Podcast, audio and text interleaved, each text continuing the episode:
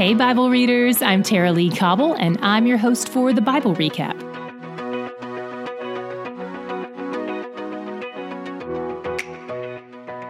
Today, we see that for those who have been made clean, they bring an offering to God. It's an act of gratitude, but it's also more than that. I know these laws may seem super detailed and frustrating to read through, but don't lose sight of the point of it all. God is perfect and holy. We are not. And there are many ways we are not. Some are sinful, and some are just because we live in a fallen world, and sometimes you get mold in your house when the world is broken.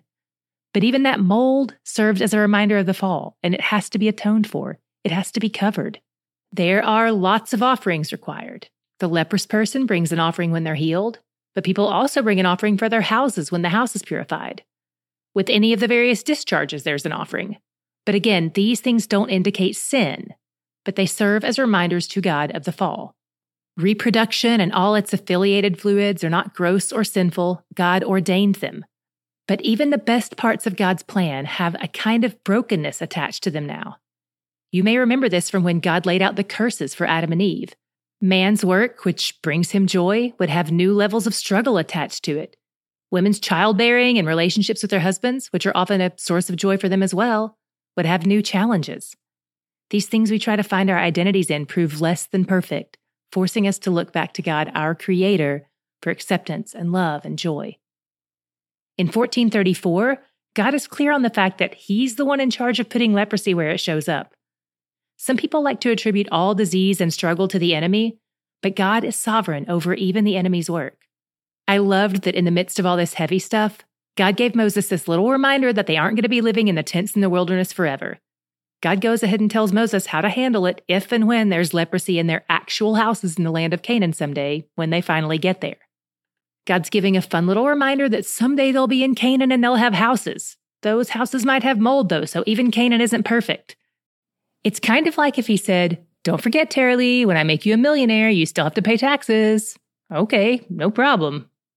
So, with all these sacrifices and offerings, I want to point out three important aspects at the heart of it all.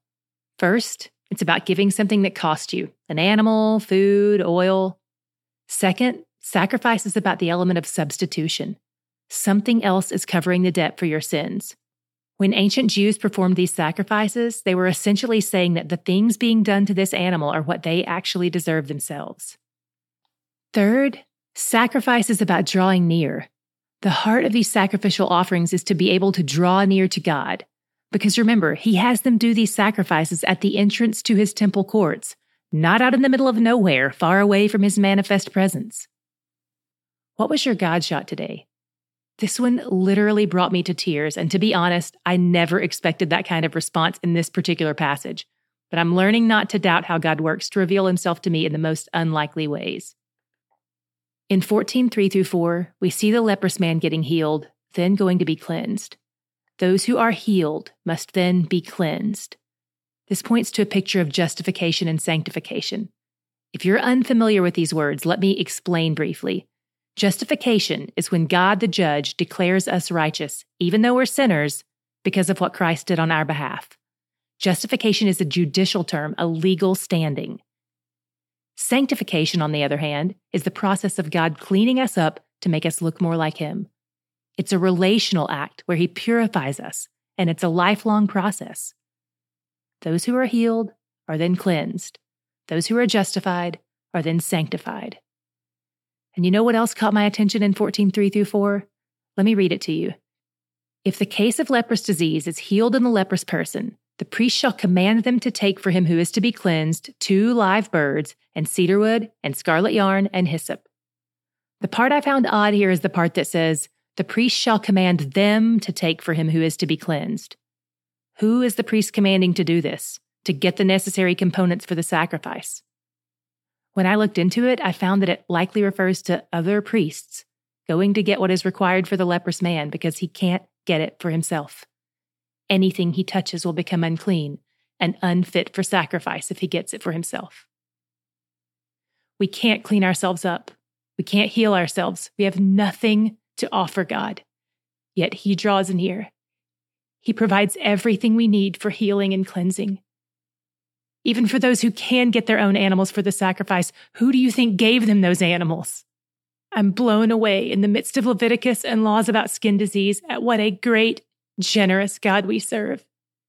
Truly, He's where the joy is. Each month, we offer special bonus content to those of you who are a part of the Recaptains. For the month of February, we've got a bonus episode about the five prayers I pray before reading the Bible. Now, if you do the plan in the Bible app, you see these five prayers every day in the devotional tab. But this bonus episode offers all the background info on why I chose these five prayers and how they work together to bless you. This bonus episode will go out to recaptains who have joined at the bonus content tier or higher. So if that's you, just log into your recaptains account to get your perks, or if you've selected to have it emailed to you, you can look for it there. If you're part of the recaptains at a different tier and you want access to this perk, just log into your account and adjust your membership accordingly. And if you're not part of the Recaptains yet, this is a great time to jump in. People who join the Recaptains have a higher finish rate at reading the Bible. So check out today's show notes for a link to join the Recaptains so you don't miss out, or click the Recaptains link on our website, thebiblerecap.com. Hey, Bible readers! For any of us who are working to embrace the gift of singleness, whether temporary or permanent, Hope Nation has something to encourage us. Click the link in the show notes to hear me talk about how to maintain contentment while still having hope for the future. We can do both.